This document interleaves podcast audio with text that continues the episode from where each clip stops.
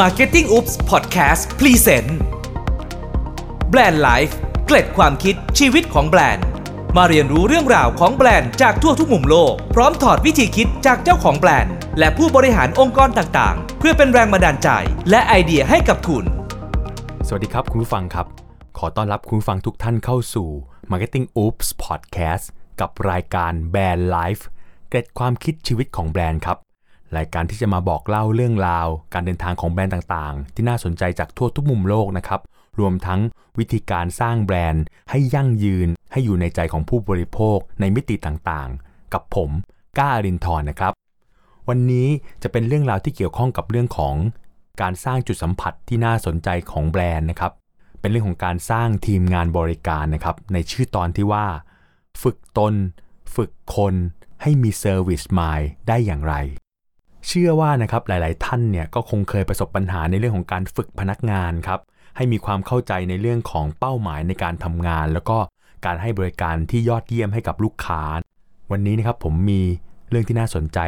จากประสบการณ์ตรงของตัวเองนะครับนำมาแบ่งปันให้ได้รับฟังกันครับ ปกติแล้วเนี่ยครอบครัวผมแล้วก็ครอบครัวของเพื่อนๆเนี่ยนะครับ ก็ชอบเดินทางไปเที่ยวพักผ่อนครับ เราก็จะเดินทางไปเที่ยวทะเลกันนะครับ โดยที่เป้าหมายเนี่ยก็จะเดินทางไป เกาะกูด จังหวัดตราด แน่นอนว่าเป็นการเดินทางที่ไกลกว่า 300 กิโลเมตร ก็ต้องนั่งรถตู้ไปประมาณ 4 ชั่วโมง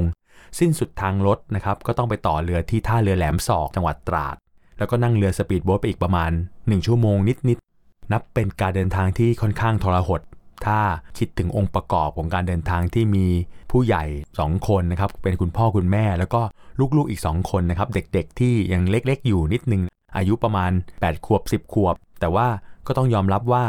พนักงานที่ท่าเรือแหลมศอก ซึ่งเป็นจุดลงเรือของรีสอร์ทเนี่ยก็จะคอยช่วยดูแลกระเป๋านะครับ ซึ่งในกระเป๋าเนี่ยก็บรรจุสิ่งของมากมายครับ เพราะว่ายังเป็นครอบครัวที่มีเด็กที่ค่อนข้างเล็ก ทั้งเสื้อผ้า อาหารเด็ก อุปกรณ์ของเล่นเป่าลมของเด็กๆ แล้วก็พนักงานทุกคนเนี่ยก็มีการให้บริการอย่างยิ้มแย้มแจ่มใส จนผมรู้สึกได้ว่านี่คือ ความประทับใจหมายเลขหนึ่งเลยครับ เข้าปรัชญานี้เลยนะครับ เป็นปรัชญาของการบริการที่ว่า ความประทับใจแรกเนี่ยเป็นประตูที่สำคัญที่สุดบานแรกเลยนะครับ ที่จะเข้าสู่หัวใจของผู้บริโภคครับ ผ่านความประทับใจแรกไปแล้วนะครับ ก็เข้าสู่เรื่องราวของการเดินทางด้วยเรือนะครับ ก็เป็นเรือสปีดโบ๊ทขนาดปานกลางครับแล่นฝ่าคลื่นลม ให้พอโยกคลอนได้ ใครที่เมาเรือก็จะมีอาการวิงเวียนนิดหน่อย ได้เมาคลื่นเมาลมกันพอหอมปากหอมคอครับ หลังจากเรือที่เทียบท่าที่รีสอร์ทนะครับ พนักงานรีสอร์ทเนี่ยทุกๆ คนเนี่ยก็จะมากล่าวต้อนรับนะครับ ยืนเป็นแถวกล่าวต้อนรับ แล้วก็กุลีกุจอ บริการน้ำสมุนไพรนะครับ แล้วก็ให้เรานั่งพัก ให้เรานั่งพักทานอาหารเที่ยงที่ริมทะเลนะครับ เป็นการจัดโต๊ะไว้นะครับ เป็นบุฟเฟ่แล้วก็พนักงานคนอื่นๆเนี่ยก็จะนำเอากระเป๋าแล้วก็สัมภาระที่เยอะแยะของแต่ละครอบครัวนะครับ ก็ต้องยอมรับว่าทะเลเนี่ย เป็นจุดหมายของครอบครัวหลาย ๆ ครอบครัวนะครับที่พาลูกๆหลานๆเนี่ยเดินทางไป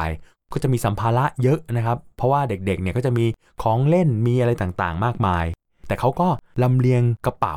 ที่ติดแท็กอย่างดีนะครับ ไปสู่ห้องพักให้เราแบบสบายใจเลยนะครับ แล้วก็ไม่ต้องกังวลแล้วก็ทานข้าวไป ทานข้าวจนเสร็จเนี่ย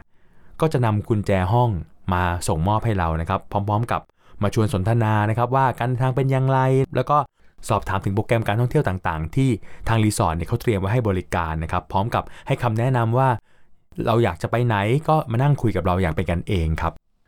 บ่ายวันนั้นนะครับ เราทั้ง 3 ครอบครัวเนี่ยก็เลือกโปรแกรมการเดินทางออกไปที่น้ำตกคลองเจ้านะครับ ซึ่งเป็นน้ำตกที่อยู่ห่างจากรีสอร์ทประมาณสัก 3 โลนะครับ3-4 โล เป็นแอ่งน้ำขนาดใหญ่สวยงามมากๆ โดยจากรีสอร์ทเนี่ยก็ต้องนั่งเรือผ่านเข้าไปทางคลองนะครับ แล้วก็ เดินเท้าต่อไปอีกประมาณสัก1โล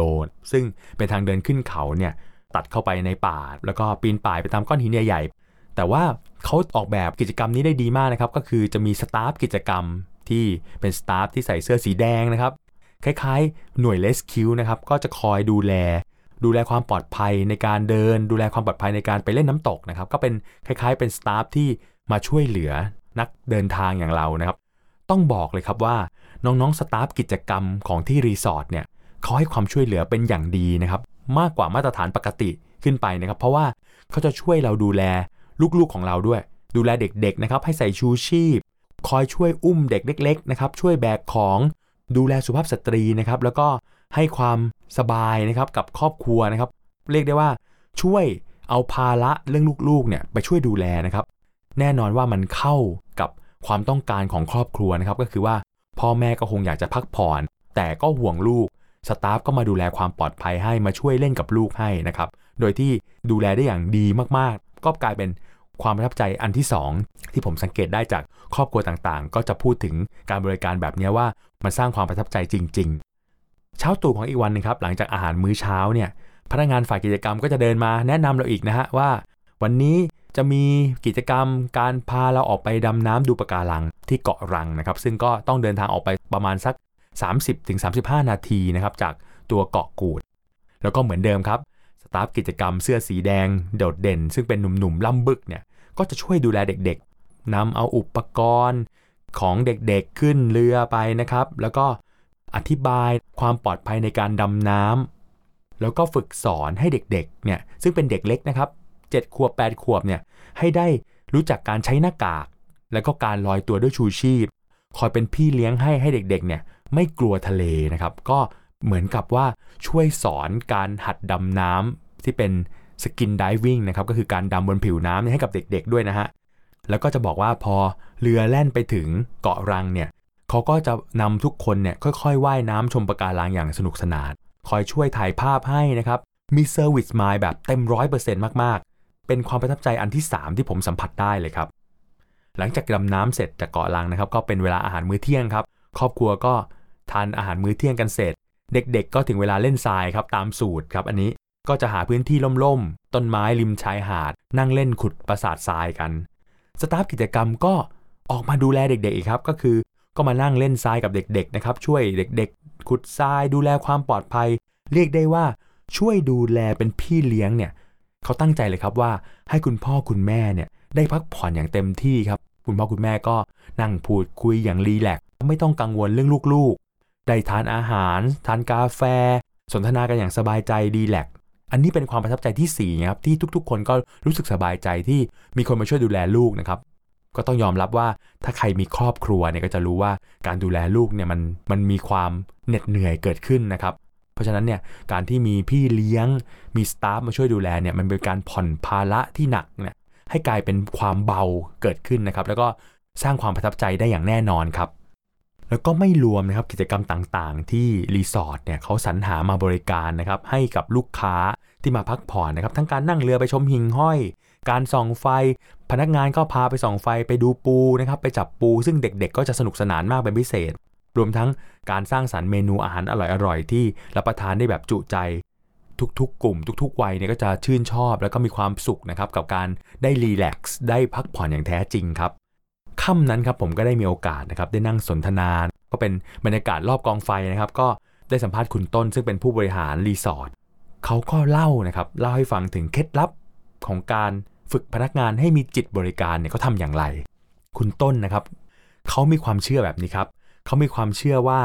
การฝึกฝนพนักงานที่ดีที่สุดเนี่ยคือการลงมือทำให้ดู แล้วก็ทำให้เห็นเป็นตัวอย่างครับ เพราะว่าเมื่อพนักงานตัวเล็กๆนะครับ พนักงานเล็ก ๆ เด็ก ๆ เนี่ยเห็นว่าถ้าเจ้าของมาลงมือทำสิ่งต่างๆ ด้วยตัวเองเนี่ยพวกเขาเนี่ยก็จะเกิดความเชื่อครับ แล้วก็มีความเข้าใจแล้วก็มองเห็นเป้าหมายของการบริการครับว่า การบริการที่ดีที่สุดเนี่ยคือการดูแลลูกค้าด้วยใจครับ แล้วก็มุ่งหวัง เน้นถึงความประทับใจของลูกค้าเนี่ยให้เป็นเรื่องสำคัญที่สุดนะครับ เรียกได้ว่าตัวอย่างจากเจ้าของที่ลงมือทำให้ดูเนี่ยมันกลายเป็นภาพสะท้อนครับ เป็นภาพสะท้อนที่ทรงพลังสำหรับพนักงานตัวเล็กๆครับ ผลต่อเนื่องจากการให้บริการที่ดีนะครับ คุณต้นกอธิบายว่าเมื่อลูกค้าประทับใจครับ ลูกค้าก็จะบอกต่อความประทับใจนั้นเนี่ยออกไปในวงกว้าง จนกลายเป็นจุดเปลี่ยนเนี่ยให้รีสอร์ทของเขาเนี่ยเติบโตขึ้นอย่างต่อเนื่องแบบก้าวกระโดดนะครับ เพราะว่าลูกค้าเก่า แนะนำลูกค้าใหม่ไป แล้วก็ลูกค้าเก่าก็ประทับใจก็แนะนำบอกต่อความประทับใจนั้นๆ ไปสู่คนใหม่ๆ แล้วก็ช่วยการันตีในคุณภาพ ซึ่งมันเข้าหลักการของ Key Opinion Customer เลยครับ คือ KOC แล้วก็ KOL นะครับ Key Opinion Leader ก็คือ มีคนมาแนะนำเพื่อนเราแนะนำเราก็จะเชื่อว่าเป็นจริงนะครับ เพราะว่าเพื่อนได้บอกสิ่งที่ประสบการณ์ตรงที่เขาได้รับจากรีสอร์ทแห่งนี้นะครับ การที่เพื่อนบอกสิ่งดีๆ มาเนี่ย มันยิ่งกว่าการไปชมโฆษณาใด ๆ เลยครับ เพราะว่าเป็นการที่เพื่อนแนะนำแบบปากต่อปากครับ การแนะนำของลูกค้าแบบปากต่อปากเนี่ยสร้างความประทับใจ แล้วก็นับว่าเป็นสุดยอดของการประชาสัมพันธ์ครับ ไม่มีงบโฆษณาไหน ซื้อการโฆษณาแบบปากต่อปากได้นะครับ นอกจากการที่จะลงทุน ตั้งใจมอบสิ่งดีๆ มอบประสบการณ์ดีๆ ให้กับผู้บริโภคครับจนผู้บริโภคหรือลูกค้าเนี่ย เกิดความประทับใจจนไม่สามารถเก็บไว้ได้นะครับ แล้วก็ต้องบอกต่อ แนะนำสินค้าได้ด้วยตัวเองนะครับ ทั้งที่ไม่ได้อามิสสินจ้างใด ๆ ครับ จากการสังเกตตลอด 3 วันที่ผมอยู่ที่รีสอร์ทผมก็สังเกตเห็นเจ้าของนะครับ ก็คือคุณต้นเนี่ยเขาคอยบริการลูกค้าทุกกลุ่มครับด้วยตัวเองเลยครับ ไม่ว่าจะเป็นการชวนลงเรือ ไปทำกิจกรรมต่างๆนะครับ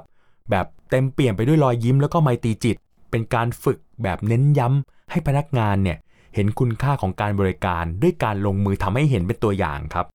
การที่ผู้บริหารระดับสูงนะครับระดับเจ้าของเนี่ยมาลงมือลงแรงทำด้วยตัวเองเนี่ยเป็นอีกเคล็ดลับครับที่ทำให้พนักงานเขาเข้าใจครับ แล้วก็เดินหน้าทำงานไปบนวิชั่น ไปบนแนวทางที่เป็นทิศทางเดียวกันครับ และผมก็เลยลองถามถึงเหตุผลครับว่าทำไมคุณต้นเนี่ยถึงมีหัวใจในการรักการบริการได้ขนาดนี้ เขาก็แชร์ให้ฟังนะครับว่า คือตั้งแต่เด็กเนี่ยคุณต้นเนี่ยแกมีหน้าที่ดูแลอาม่านะครับดูแลพี่สาวพ่อ ดูแลน้องสาวคุณพ่อ แล้วก็ดูแลคุณแม่เนี่ยต้องดูแลผู้หญิงสูงอายุถึง 4 คนนะครับแล้วก็ได้ฝึกฝนการดูแลคนชราฝึกฝนการดูแลผู้พิการทางการได้ยินนะครับ ก็ทำให้เขาได้ปลูกฝังจิตใจของการบริการ หัวใจของงานด้านนี้เนี่ยธรรมชาติเนี่ยเป็นผู้ฝึกฝนให้เขามาตั้งแต่เด็ก ๆ เลยนะครับเขาก็จะเกิดความรู้สึกแบบนี้เสมอนะครับ เขาก็จะมีความรัก มีความห่วงใยให้กับพนักงาน แล้วก็อยากให้พนักงานเนี่ยส่งต่อความรักความห่วงใยของเจ้าของเนี่ยไปให้ลูกค้าไปให้เพื่อนร่วมงานครับ เพราะว่าคุณต้นเชื่อว่าเมื่อเรารู้จักที่จะรักคนอื่นเนี่ยคนอื่นเนี่ยเขาก็จะให้ความรักตอบแทนเรากลับมาครับ ในเรื่องของการบริการนี้ก็เช่นกันนะครับ เมื่อเรารักที่จะให้บริการคนอื่นเนี่ยความประทับใจของการได้รับการบริการเนี่ยก็จะถูกส่งต่อไป ถูกบอกต่อไป การบอกต่อนั้นเนี่ย ก็จะนำประโยชน์นะครับ ให้วกกลับมาหาเราเองโดยอัตโนมัติ ไม่น่าเชื่อเลยครับว่า ตั้งใจพาครอบครัวมาพักผ่อนในครั้งนี้นะครับ แต่ว่าผมกลับได้เรื่องราวของการให้การบริการ แล้วก็การฝึกฝนให้ทีมงานเนี่ยมี service mind ติดสมองกลับมา